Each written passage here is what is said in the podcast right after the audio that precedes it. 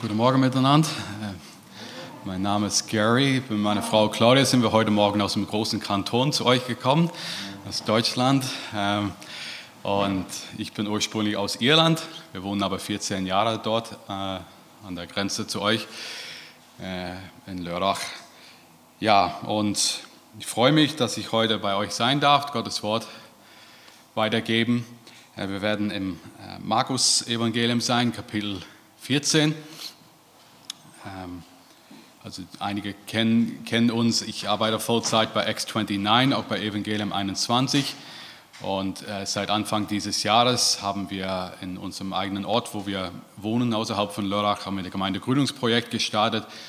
Und äh, wir treffen uns unter der Woche, äh, alle zwei Wochen dienstags erstmal und versuchen mal eine Kerngruppe zu bilden. Und wir wären wirklich sehr dankbar für Gebete, dass der Herr uns auch Menschen schickt, die Teil dieser Kerngruppe sein könnten, äh, die sich einbringen können in unser äh, kleines Vorhaben. Wir fühlen uns zu schwach und zu klein, ähm, aber wenn ich mit Christian rede und eure Geschichte auch angucke, dann weiß ich auch, dass Gott noch heute Gemeinde baut und äh, wir wollen unser Vertrauen nicht in, in uns selber, in unser eigenes Können oder in andere Personen, sondern in ihn, der versprochen hat, Gemeinde zu bauen, dann bittet bitte für uns, wenn ihr dran denkt. Ähm, wir sind äh, äh, im Markus Evangelium und Markus 1, Vers 1, das sagt äh, Markus am Anfang des Evangeliums von Jesus Christus, dem Sohn Gottes. Und da sehen wir gleich am Anfang, es geht um das Evangelium, die gute Nachricht von Jesus Christus, dem Sohn Gottes. Und wenn wir Markus Evangelium ähm, durchlesen, dann sehen wir, dass Markus setzt eine Betonung auf Jesus als der Messias, als ein Mensch, aber zugleich Gott, als einer, der, der nicht nur mächtig ist, sondern er hat Vollmacht und Autorität. Ähm, er ist einer, kriegen wir vorgestellt von Markus, einer, der, der leiden muss, immer wieder dieses Thema, der, der leiden muss, und er ruft seinen Nachfolger dazu, ihn nachzuahmen und demütig ihn zu dienen, ruft die, seinen Nachfolger zur Selbstverleugnung und dass sie auch bereit sind mitzuleiden. Und wenn wir das Markus-Evangelium anschauen, können wir es so in drei Abschnitte, äh, Großabschnitte aufteilen, so Kapitel 1 bis 8. Da geht es um äh, die Region Galiläa dann Kapitel 11 bis 16 ist alles in Jerusalem und dazwischen, zwischen 8 und 11, ist Jesus auf dem Weg von einem Ort zum anderen. Äh, ist recht leicht äh, zu merken. Wir sind in einem Abschnitt in Jerusalem. Ab Kapitel 18 ist äh, die Karwoche, der Einzug in Jerusalem. Und jetzt in Kapitel 14, das ist so Dienstag bis Donnerstag äh, vor Karfreitag, vor dem Passafest. Jesus hat das letzte Mal Abendmahl gefeiert und heute wollen wir äh, die Verleugnung Jesu äh, anschauen oder vielmehr die kurze Zeit davor im Garten Gethsemane. Lass uns mal äh, Markus 14 aufschlagen, Vers 27. Das gibt uns ein bisschen einen Kontext. Markus 14, 27. Und Jesus spricht zu ihnen, ihr werdet in dieser Nacht alle an mir Anstoß nehmen, denn es steht geschrieben, ich werde den Hirten schlagen und die Schafe werden sich zerstreuen. Aber nach meiner Auferweckung will ich euch nach Galiläa vorangehen. Petrus aber sagte zu ihm, wenn auch alle an dir Anstoß nehmen, doch nicht ich. Und Jesus spricht zu ihm, wahrlich, ich sage dir, heute in dieser Nacht, ehe der Hahn zweimal kräht, wirst du mich dreimal verleugnen. Er aber sagte desto mehr, wenn ich auch mit dir sterben müsste, werde ich dich nicht verleugnen. Das gleiche sagten aber auch alle. Ja, die Jünger behaupten, die sind für alles bereit. Die sind sogar, die sind bereit zu leiden mit Jesus. Die sind sogar bereit zu sterben.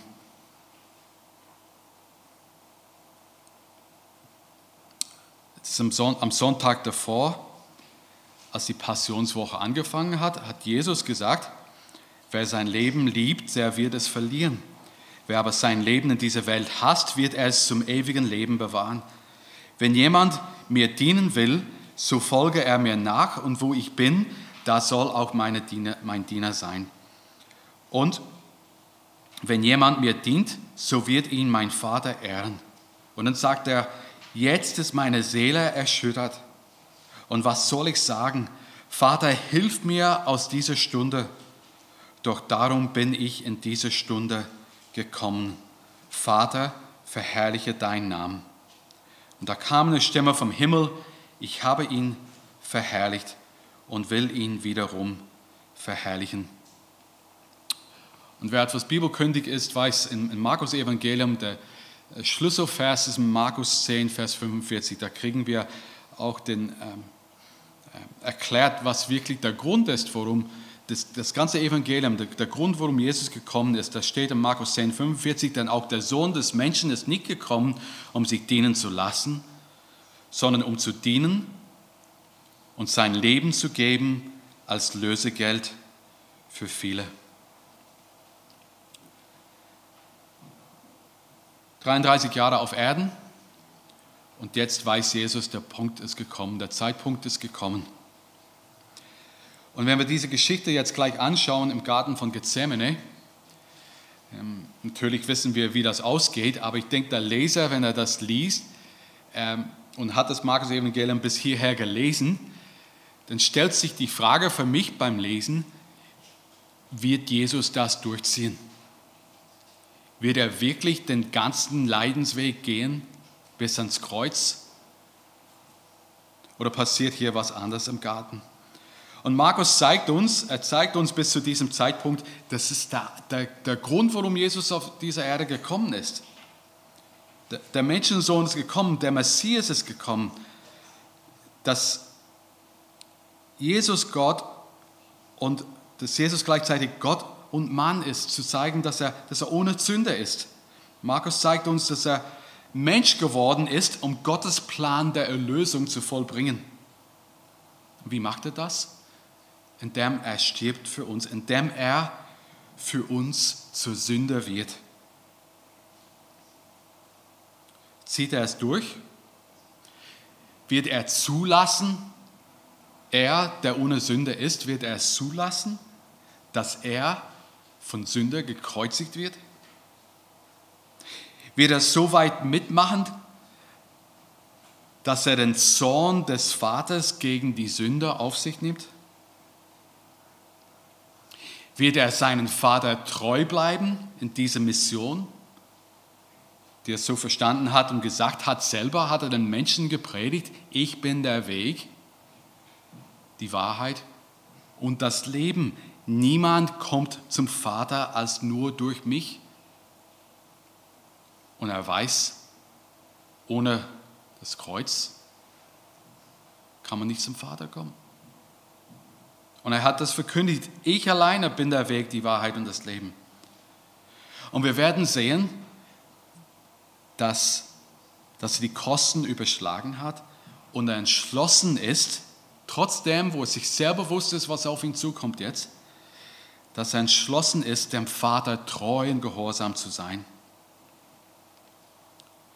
Und wir werden auch gleich sehen, im Gegensatz, wie die Jünger reagieren wie das Fleisch bei den Jüngern überhand nimmt. In der schweren Stunde, wo, wo Jesus auf sie zählen will, da schlafen sie ein. Er ist entschlossen, er geht den Weg. Aber die Jünger, die können nicht einmal wach bleiben. Und bevor es morgen hell wird, werden sie alle ihn verlassen haben. Lass uns mal den Text anschauen in Markus 14 äh, ab Vers 32 lesen wir zuerst bis 35. Markus 14, 32. Hier sehen wir, nenne ich den ersten Punkt, seine Qual. Seine Qual. Vers 32. Und sie kommen zu einem Grundstück namens Gethsemane. Und er spricht zu seinen Jüngern, setzt euch hier hin, bis ich gebetet habe. Und er nahm Petrus und Jakobus und Johannes mit sich. Und er fing an, zu erschrecken und ihm graute sehr. Und er sprach zu ihnen, meine Seele ist tief betrübt bis zum Tod. Bleibt hier und wacht. Und er ging ein wenig weiter, warf sich auf die Erde und betete, dass wenn es möglich wäre, die Stunde, die Stunde an ihm vorüberginge.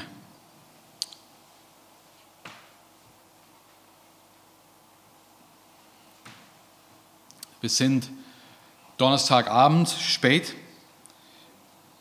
nach jüdischem äh, Tagesrechnen ist schon Karfreitag. Es ist Jesus letzte Nacht vor seiner Kreuzigung. Und er befindet sich in einem Garten namens Gethsemane. Ein großer Garten, wahrscheinlich ein privater Olivenhain am Fuß des Ölbergs, direkt gegenüber dem Kidron-Tal vom Tempelberg.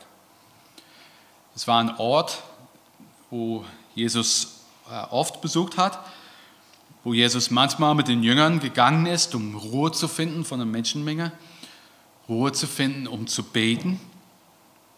Wir lesen äh, später in Johannes 18, Vers 2, äh, Judas sagt uns, ähm, oder wir lesen, dass Judas, der ihn verraten wird, erkannte den Ort, denn es steht, denn Jesus versammelte sich oft dort mit seinen Jüngern. diesen Ölberg in Gethsemane, das heißt wörtlich Ölkelter. Und hier ist auch heute, es sind äh, Olivenbäume an einem Ort, es ist, ein, es ist ein, eine Olivenplantage, wo Olivenöl hergestellt wird. Und die Bedeutung dann, wie die, wie die Oliven, wie die Oliven in dieser Presse ge, gequetscht, gebrochen werden, wird der Menschensohn sehr bald für uns gebrochen. Wie der Prophet 700 Jahre davor geschrieben hat, in Jesaja 53, Vers 4, für wahr, er hat unsere Krankheit getragen und unsere Schmerzen auf sich geladen. Wir aber hielten ihn für bestraft, von Gott geschlagen und niedergebeugt. Doch er wurde um unsere Übertretungen willen durchbohrt, wegen unserer Missetaten zerschlagen. Die Strafe lag auf ihm, damit wir Frieden hätten, und durch seine Wunden sind wir geheilt worden. Was ist der Grund? Warum befindet sich Jesus im Garten Gethsemane? Warum ist er da hingegangen? Wir haben gesagt, er ging da öfters, um zu beten. Aber wir lesen hier in Markus 14, Jesus betet und, und er bereitet sich auf das Kreuz vor, auf seine Mission, wozu er gekommen ist. In Vers 32, er sagt zu den Jüngern, setzt euch hier und wartet, bis ich gebetet habe. Wir sehen sein Verlangen, alleine zu sein in diesem Moment, in dieser Stunde. Dann in Vers 33 steht, Petrus Jakobus und Johannes jedoch nahm er mit. Also dieselben drei, die äh, schon mit ihm auf dem Berg der Verklärung genommen wurden. Sie schienen ihm näher zu stehen als, als die anderen, sein Kernteam sozusagen. Und er nimmt die mit weiter in den Garten hinein. Wir sehen, er hat auch Bedürfnis nicht einfach alleine zu sein oder mit seinem engsten Kreis zu sein, nicht nur Gebete zu sprechen, sondern er will mit dem Vater reden. Und er will mit dem Vater reden und er will die Anwesenheit äh, dieser, dieser, dieser Kreis, diesen Kreis spüren in dieser Zeit, wo es für ihn sehr schwer ist. Im zweiten Teil von Vers 33, äh, im Schlachter steht, er fing an zu erschrecken und ihm graute sehr. NGÜ vor Angst und Grauen gepacht. Luther sagt, und er fing an zu zittern und zu zagen. Elberfelder, und er fing an, sehr bestürzt und geängstigt zu werden. ESV, he began to be greatly distressed. And troubled.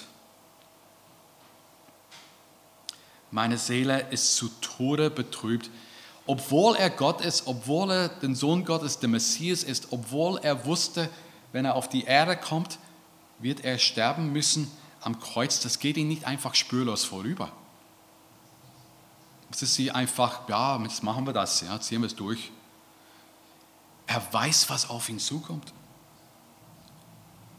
Meine Seele ist zu Tode betrübt. Psalm 42, Vers 6. Da steht, was betrübst du dich, meine Seele, und bist so unruhig in mir. Haare auf Gott, denn ich werde ihm noch danken für die Rettung, die von seinem Angesicht kommt. Bleibt hier und wacht, Ende von Vers 34. Die drei jetzt, die drei, die mit ihm gekommen sind, die, die sollen jetzt warten und, und er wird weiter in den Garten ziehen. Äh, Lukas sagt uns, äh, er ging weiter etwa einen Steinwurf weiter. Ich weiß nicht, wie weit ihr Steine werfen könnt, aber er ging einen Steinwurf weiter. Bleibt hier und wacht. Was bedeutet das? Wacht, wachen.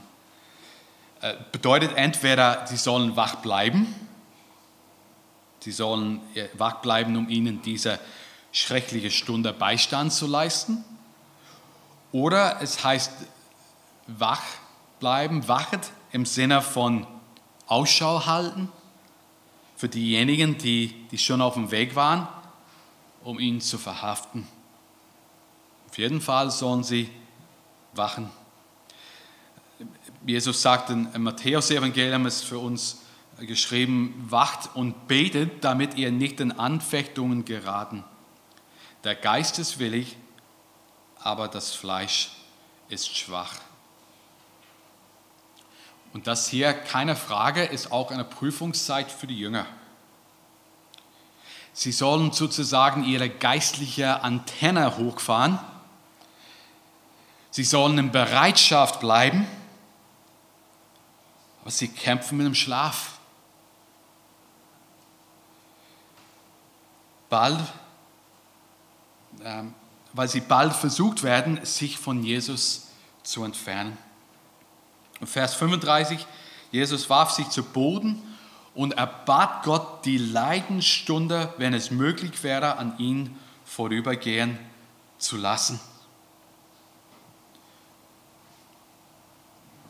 Kann man sich vorstellen, er, er, ähm, er geht nicht nur auf die Knie, ja, er, er wirft sich auf den Boden hin und er redet mit seinem Vater, er sucht die Nähe zu seinem Vater. Also spürt er, ähm, was in ihm jetzt vorgeht. Er, er weiß, dass nach 33 Jahren auf dieser Erde die Leidensstunde ist gekommen. Und Markus betont es nochmal für uns, dass wir sehen, er ist Gott, aber er ist auch Mensch. Er spürt Schmerzen, wie jeder andere Mensch. Ich bin auch ähm, freiwilliger Notfallseelsorger und was mich immer wieder äh, ja, überrascht oder womit wir am meisten zu tun haben, überrascht nicht mehr, weil wir haben das in der Schulung gehabt, ist, wenn, wenn Menschen plötzlich mit dem Tod begegnet sind, auch, auch wenn da eine, eine längere Krankheitsgeschichte vorgeht, wenn der Tod eintritt, die, oft sind Leute total überrascht. Ja? Und man merkt, sie haben sich nie Gedanken über den Tod gemacht. Auch ältere Leute, wo vielleicht eine längere äh, Krankheitsgeschichte da ist und die wissen, er hat nur Tage, er hat nur Wochen und dann sterben sie und dann merke ich, die haben über den Tod nicht geredet. Über die Bestattungsform, über was sie mit der Erbe machen, über wie die andere Lebenspartner überleben wird, ähm, die, wovon sie leben werden. Die haben einfach über das Thema nicht geredet. Es war tabu. Hast, dich, hast du dich schon mal Gedanken über den Tod gemacht? es wird jeden von uns eines Tages einholen. Hundertprozentig, also wenn der Herr Jesus uns nicht vorher zu ihm nimmt. Aber bis jetzt in der Weltgeschichte haben 100% von Leuten den Tod erlebt. Und er wird jeden von uns eines Tages einholen. Der Tod wird uns einholen. Und viele wünschen sich einen schnellen, schmerzlosen Tod. Man hat Angst, vielleicht ein Pflegerfall zu werden, vielleicht Angst, jemanden erlass zu werden. Man hat Angst vor einem leidensvollen Sterben. Aber wichtig ist nicht, wie wir sterben, sondern was danach kommt. Ob wir bereit sind für den Tod. Ob wir wissen, was danach kommt und auf dieser Erde uns auch darauf vorbereiten. Und wenn wir jetzt die Geschichte von Jesus jetzt anschauen und dass er im Garten Gethsemane ist und sich bewusst ist, dass er in den nächsten Stunden sterben wird, hat er auch eine andere Perspektive. Er sieht nicht nur das Kreuzen, wie notwendig es ist, er sieht auch weiter. Hebräer 12 lesen wir, da wir nun eine solche Wolke von Zeugen um uns haben, so lasst uns jeder Last ablegen und die Sünde, die uns so leicht umstrickt, und lasst uns mit Ausdauer laufen in den Kampf, der vor uns liegt, indem wir hinaufschauen zu Jesus, der Anfänger und Vollender des Glaubens, der um der vor ihm liegende Freude, aha, jetzt kriegen wir einen Einblick in Jesus und seine Motivation, damals, wie er gedacht hat, den Anfänger und Vollender des Glaubens, der um der vor ihm liegende Freude willen das Kreuz erduldete und dabei die Schande für nichts achtete und der sich zur Rechten des Thrones Gottes gesetzt hat. Jetzt verstehen wir besser, äh, was im Garten Gethsemane vor sich losging. Jesus sah das Kreuz, er duldete das, auch die Schande, ans Kreuz zu hängen. Aber er wusste, danach wird, Jesus, wird Gott ihn wieder auferstehen. Und er setzt sich zum Rechten des Thrones Gottes, wo er jetzt regiert. Der Tod ist nicht das Ende. Und Jesus wusste das auch dass er auch auf der anderen Seite eine viel größere Freude erleben wird. Ja, wir wissen, das Kreuz, das römische Hinrichtungsinstrument, war, war ein Instrument für einen furchtbaren, langsamen, leidensvollen Tod. So wurde das entwickelt. Ähm, muss schon 20 Jahre her sein, seit es diese, diesen Film gegeben hat, die Passion Christi. Ähm, und der Film hat auch äh, wirklich die Betonung gehabt, wie, wie, wie schmerzhaft, wie qualvoll dieser Tod war. Aber als ich den Film ähm, damals gesehen habe, es war auch sehr umstritten damals, ob man das überhaupt gucken soll oder nicht, aber ich habe es geschaut und was mir so im, im Sinne kam, war, die Betonung war auf die physischen Schmerzen, aber waren es wirklich die bevorstehenden physischen Schmerzen, die, die Jesus so unruhig machte im Garten Gethsemane? Ich glaube nicht. Ich glaube, es war etwas viel schlimmer. Wir kommen gleich äh, dazu. In diesen Versen sehen wir sein, seine Qual.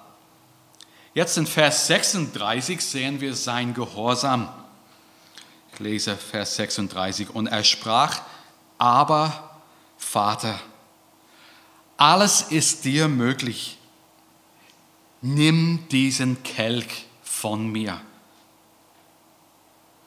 Doch nicht, was ich will, sondern was du willst.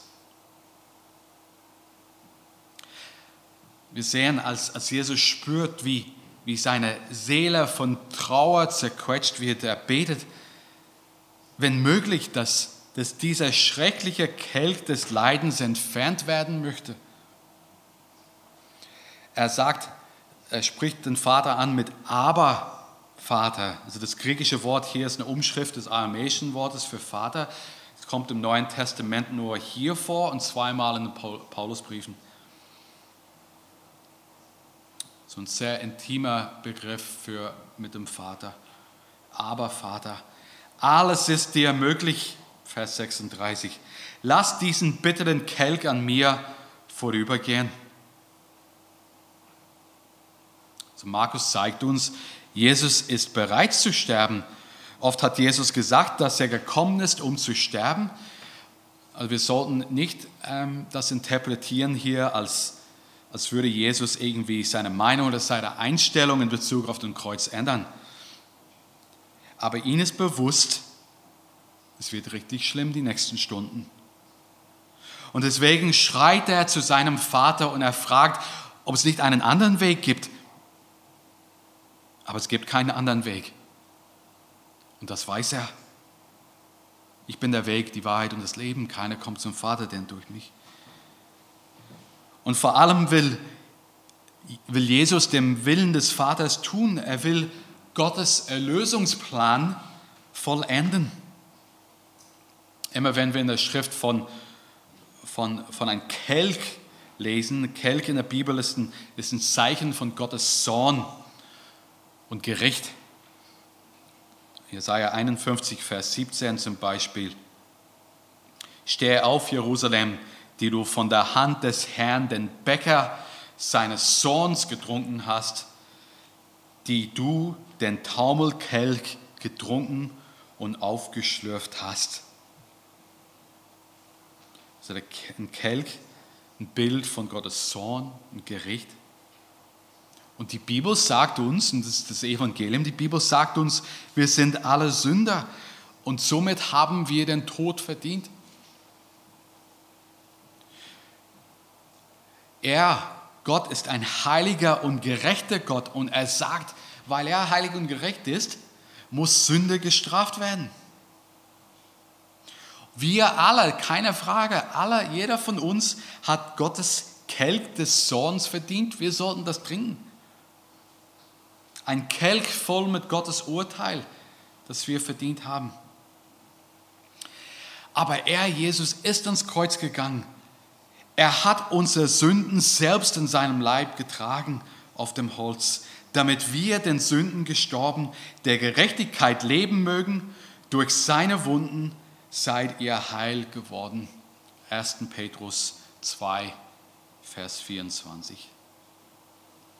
Und nun muss Jesus den Kelch, Gottes Sohn, wegen unserer Sünde trinken.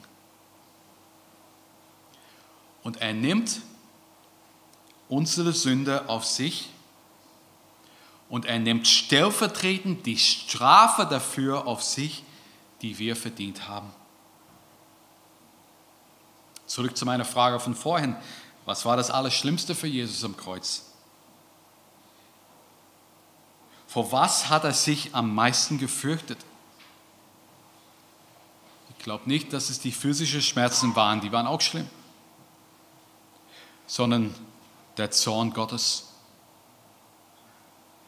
In Vers 34 lesen wir und von Kapitel 15, Kapitel 15, Vers 34 von Markus. Und um die neunte Stunde rief Jesus mit lauter Stimme und sprach, Eloi, Eloi, lama sabachthani. Das heißt übersetzt, mein Gott, mein Gott, warum hast du mich verlassen? Die Jünger haben ihn verlassen, das war schlimm. Er hat im Kreuz gelitten, das war auch schlimm. Aber mein Gott, mein Gott, warum hast du mich verlassen? Und wir merken, wie einsam der Ort, das Kreuz, wie, wie der einsam der Ort ist, wo Jesus sich am Kreuz befindet. Nicht nur wegen der Jünger, sondern sogar sein Vater hat ihn für eine Zeit verlassen. Man stellt sich die Frage, warum das denn? Warum hat Gott sich von seinem Sohn abgewendet? Paulus erklärt uns das in 2. Korinther 5, Vers 31. 2. Korinther 5, Vers 21. Denn er hat den, also Jesus, der von keiner Sünde wusste. Jesus war sündlos er hat den, der von keiner Sünde wusste, für uns zur Sünde gemacht, damit wir ihn, damit wir in ihm zur Gerechtigkeit Gottes würden. Also Gott nimmt sein Sohn, sein Lamm, ein sündloser Lamm, sein Sohn wird Sünde für uns. Und wir bekommen seine Gerechtigkeit. Denn es heißt, zur angenehmen Zeit habe ich dich erhört und am Tag des Heils dir geholfen. Siehe, jetzt ist die angenehme Zeit. Siehe, jetzt ist der Tag des Heils. 2. Korinther 6, Vers 2. Und Jesus Gebet zeigt den Kampf in seiner heiligen Seele. Als er kurz davon stand im Garten Gethsemane, als er kurz davon, davor stand, die, die Sünden der Welt am Kreuz zu tragen. Jesus entscheidet sich für den Willen des Vaters. Und sind wir nicht heilfroh heute Morgen, dass Jesus Mensch geworden ist und dass er für uns, die zum Heil berufen sind, dass er für uns gestorben ist. Weil kein anderer konnte das tun, außer das Lamm Gottes.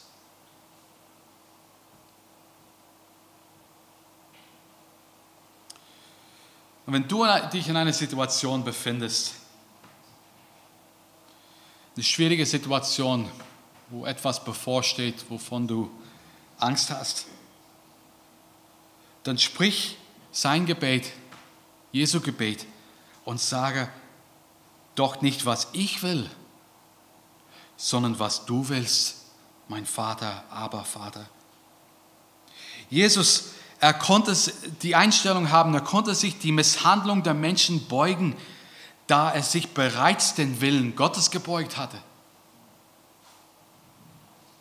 Sind wir bereit zu leiden, wenn wir Christus nachfolgen? Markus hat, hat diesen Anspruch von Jesus bis jetzt nicht vorenthalten. Im, Im Markus 8, das schreibt er, und er rief, Jesus rief die Volksmenge samt seinen Jüngern zu sich und sprach zu ihnen, wer mir nachkommen will, der verleugne sich selbst und nehm, nehme sein Kreuz auf sich und folge mir nach. Der, denn wer sein Leben retten will, der wird es verlieren.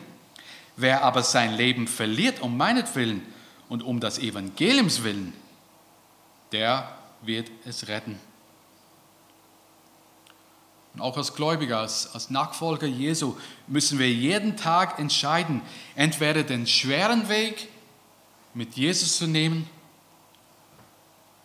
oder so im Halbschlaf in den Tag reinzugehen, es einfach auf dich zukommen lassen, was kommt, das kommt. Einen Weg zu gehen, wie die Jünger es taten und nicht bei Jesus bleiben. Aber das Evangelium hier in dieser Predigt heute Morgen, das möchte ich auch sehen, dass wir das verstehen, dass es heute, so wie damals, heute gibt es auch keinen anderen Weg. Wer heute gerettet werden will, die Vergebung der Sünden erleben will, muss sein Vertrauen auf Jesus setzen. Er muss zum Kreuz schauen, auf das, was vor 2000 Jahren geschehen ist und glauben, dass Jesus seine persönliche Schuld getragen hat und ihm mit sein ganzes Leben und aller Konsequenzen nachfolgen. Und das ist das Angebot, was Jesus dir anbietet in seiner Gnade. Jesus war gehorsam. Wir sehen sein, seine Qual, wir sehen sein Gehorsam und drittens zum Schluss sehen wir seine Enttäuschung seine Enttäuschung. Er ist traurig, dass, dass die Jünger nicht wachen und dass sie ihm verlassen werden. Markus 14, Vers 37. Und er kommt und findet sie schlafend und er spricht zu Petrus, Simon, schläfst du? Könntest du nicht eine Stunde wachen? Wacht und betet, damit ihr nicht in Anfechtungen geratet. Der Geist ist willig, aber das Fleisch ist schwach. Und er ging wiederum hin, betete und sprach dieselben Worte. Und als er zurückkam, fand er sie wieder schlafend, denn die Augen waren ihnen schwer geworden. Und sie wussten nicht, was sie ihm antworten sollten. Und er kommt zum dritten Mal und spricht zu ihnen, schlaft ihr immer noch und ruht? Es ist genug. Die Stunde ist gekommen. Siehe, der Sohn des Menschen wird in die Hände der Sünder ausgeliefert. Steht auf, lasst uns gehen. Siehe, der mich verrät, ist nahe. Es ist sehr traurig hier den Kontrast zu sehen. Jesus, einer, der nicht schlafen kann, weil er so unruhig ist. Und die Jünger, die nicht wach bleiben können. Und Vers 37 erweckt sie auf, indem er Petrus anspricht, aber er nennt ihn nicht Petrus, er nennt ihn Simon. Sein alter Name, sein Verhalten gerade in diesem Moment ist nicht mit einem Felsen zu vergleichen. Die Bedeutung von Petrus ist wieder Simon hier. Von dir habe ich Besseres erwartet. Du hast doch gesagt, auch wenn alle sich von dir abwenden, ich doch nicht. Vers 38, er ermahnt sie, die Jünger, er sagt, wachet und betet. Der Geist ist willig.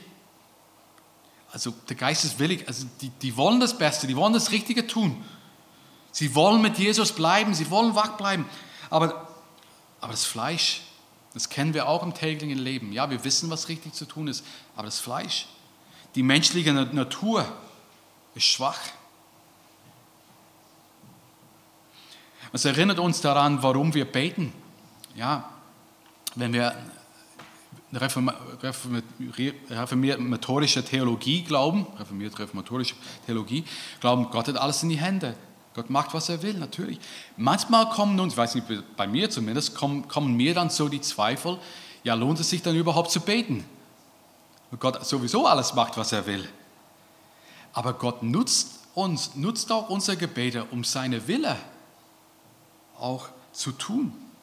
Und wenn wir beten, dann kommen wir und was tun wir? Wir erkennen unsere eigene Schwachheit an, dass wir überhaupt nichts machen können. Und somit verstärken wir auch unser Glauben, dass Gott derjenige ist, der alles kann. Wir bekennen unsere Schwachheit, dass wir auf der Hilfe des Heiligen Geistes angewiesen sind im Alltag. Der Geist ist willig, aber das Fleisch ist schwach. Und Vers 39 und 40, Jesus lässt seine Jünger wieder und er betete alleine und er kehrt zurück und findet sie schlafend. Und diesmal ist es den Jüngern richtig unangenehm. Sie wissen nicht, wo sie hinschauen sollen, was sie sagen sollen. Ertappt. Vers 41, noch ein drittes Mal findet er die Jünger schlafend vor. Schon ein elendes Bild. Ich wäre nicht gerne ein Jünger gewesen in diesem Moment. Die Jünger, so wie Jesus, die wollen den Willen des Vaters tun, aber aus Jesus sie braucht, auf sie zählen will, sind sie ihm gar keine Unterstützung. In Vers 42 lesen wir, die Zeit ist gekommen, sagt Jesus. Judas wird gleich um die Ecke kommen. Und die Jünger, die sind nicht vorbereitet drauf. Und ab diesem Zeitpunkt, wenn wir weiterlesen im Markus-Evangelium, ab diesem Zeitpunkt, Jesus ist sich entschlossen, jetzt kommt Judas, der ihn verraten wird. Ab diesem Zeitpunkt, da fängt eine ganze Kette von Ereignissen an, einer nach dem anderen. Jetzt ist es nicht mehr aufzuhalten. Es war nie aufzuhalten, aber jetzt geht es richtig los die Kreuzigung, bis zur Kreuzigung und Auferstehung und Himmelfahrt Jesu. Und weil er dem Vater gehorsam war, stehe ich heute erlöst. Wenn du zu Jesus gehörst und ihn nachfolgst, dann stehst du wegen, wegen Jesu Gehorsam zum Vater, stehst du heute erlöst, begnadigt, von Schuld befreit, weil er die Last auf sich nahm. Ich komme aus Irland, bin auch sehr stolz auf meine zwei Freunde, die ich nicht kenne, aber aus Irland, äh, Keith und Kristen Getty, äh, die, die tolle Lieder, Liedtexte schreiben. Ähm, vor Gottes Thron, das Lied, ähm, im Vers 2. Ich glaube, die haben mit Stuart Townend, hat auch mit, äh, mitgeschrieben. Im Vers 2 haben die das super zusammengefasst. Wenn Satan mich verklagen will und hält mir vor die Sündenlast, so schaue ich auf zu meinem Herrn, der rief am Kreuz, es ist vollbracht. Vollkommen, sündlos hing er dort, nahm mein ganze Schuld auf sich. Der Zorn des Vaters ist nun fort. Er sieht den Sohn, begnadigt mich. Er sieht den Sohn, begnadigt mich. Amen. Lass uns beten.